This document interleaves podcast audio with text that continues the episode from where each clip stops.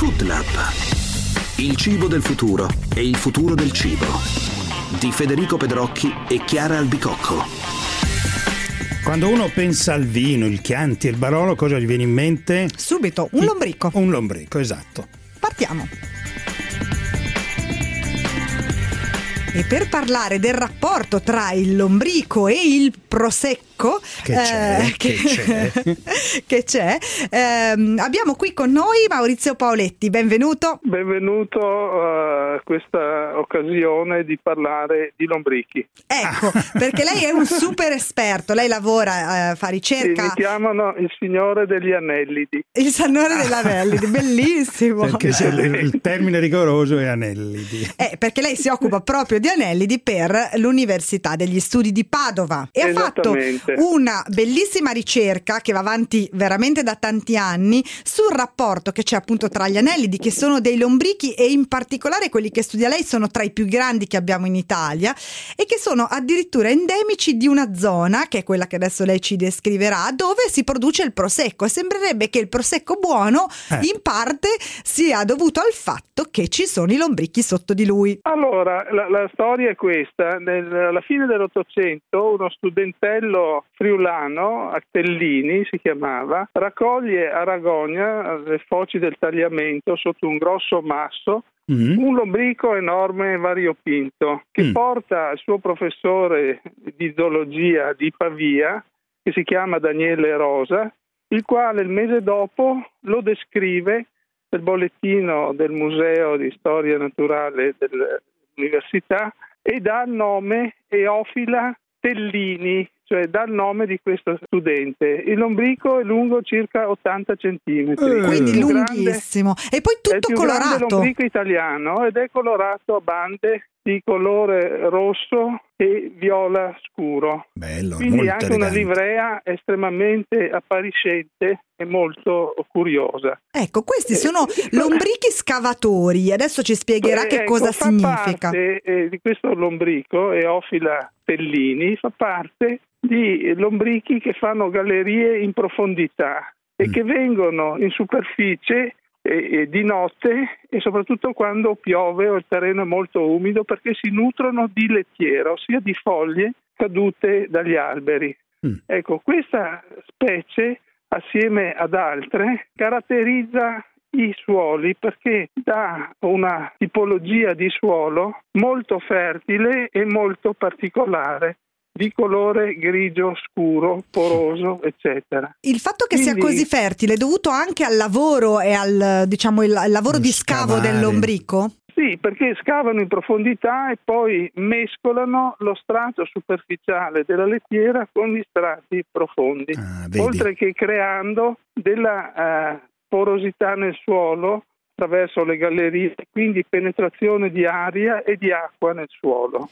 E, e come le è venuto in mente che ci potesse essere una relazione tra appunto il lombrico che sta sotto e poi il vigneto Eh. e quindi il prodotto del prosecco di qualità? Questo è, è- è automatico direi perché questi lombrichi dirigono l'attività di batteri e funghi, ossia condizionano la tipologia e la specificità dei batteri e funghi che vivono nel terreno. E quindi dove ci sono questi lombrichi c'è una certa tipologia di batteri che non c'è altrove. Questo è il punto. Quindi la parte vivente del suolo, formata da qualcosa come 5.000 generi di batteri e forse Eh, eh, 50.000 eh, sì.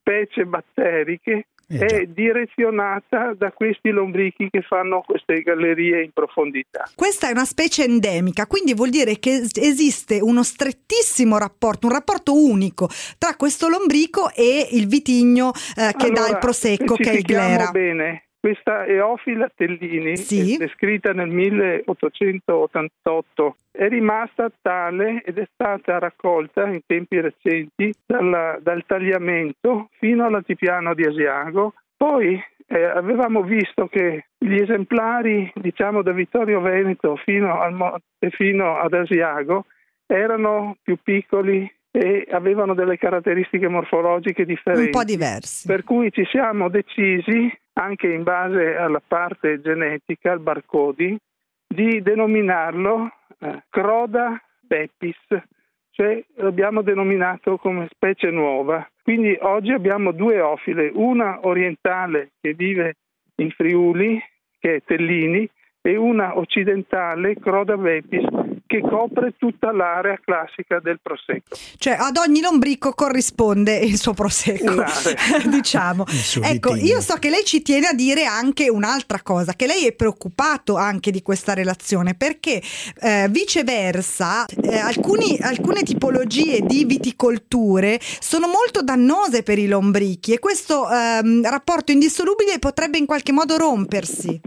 Allora, questi lombrichi profondi scavatori creano uh, tipologie di suolo eccezionali, spariscono però dalla, dai, dai, terreni.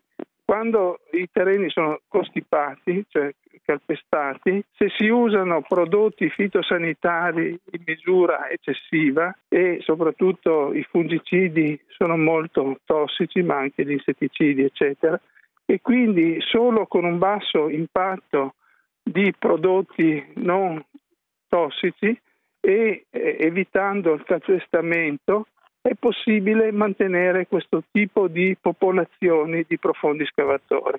Eh, abbiamo capito insomma che c'è un rapporto eh, univoco, eh, molto, certo. delicato, molto delicato, che sarebbe da mantenere e anche i viticoltori dovrebbero da essere... Promuovere. Da, Esattamente. Cioè bisogna che si rendano conto che hanno l'oro nel loro terreno di mm. cui non si sono mai resi conto.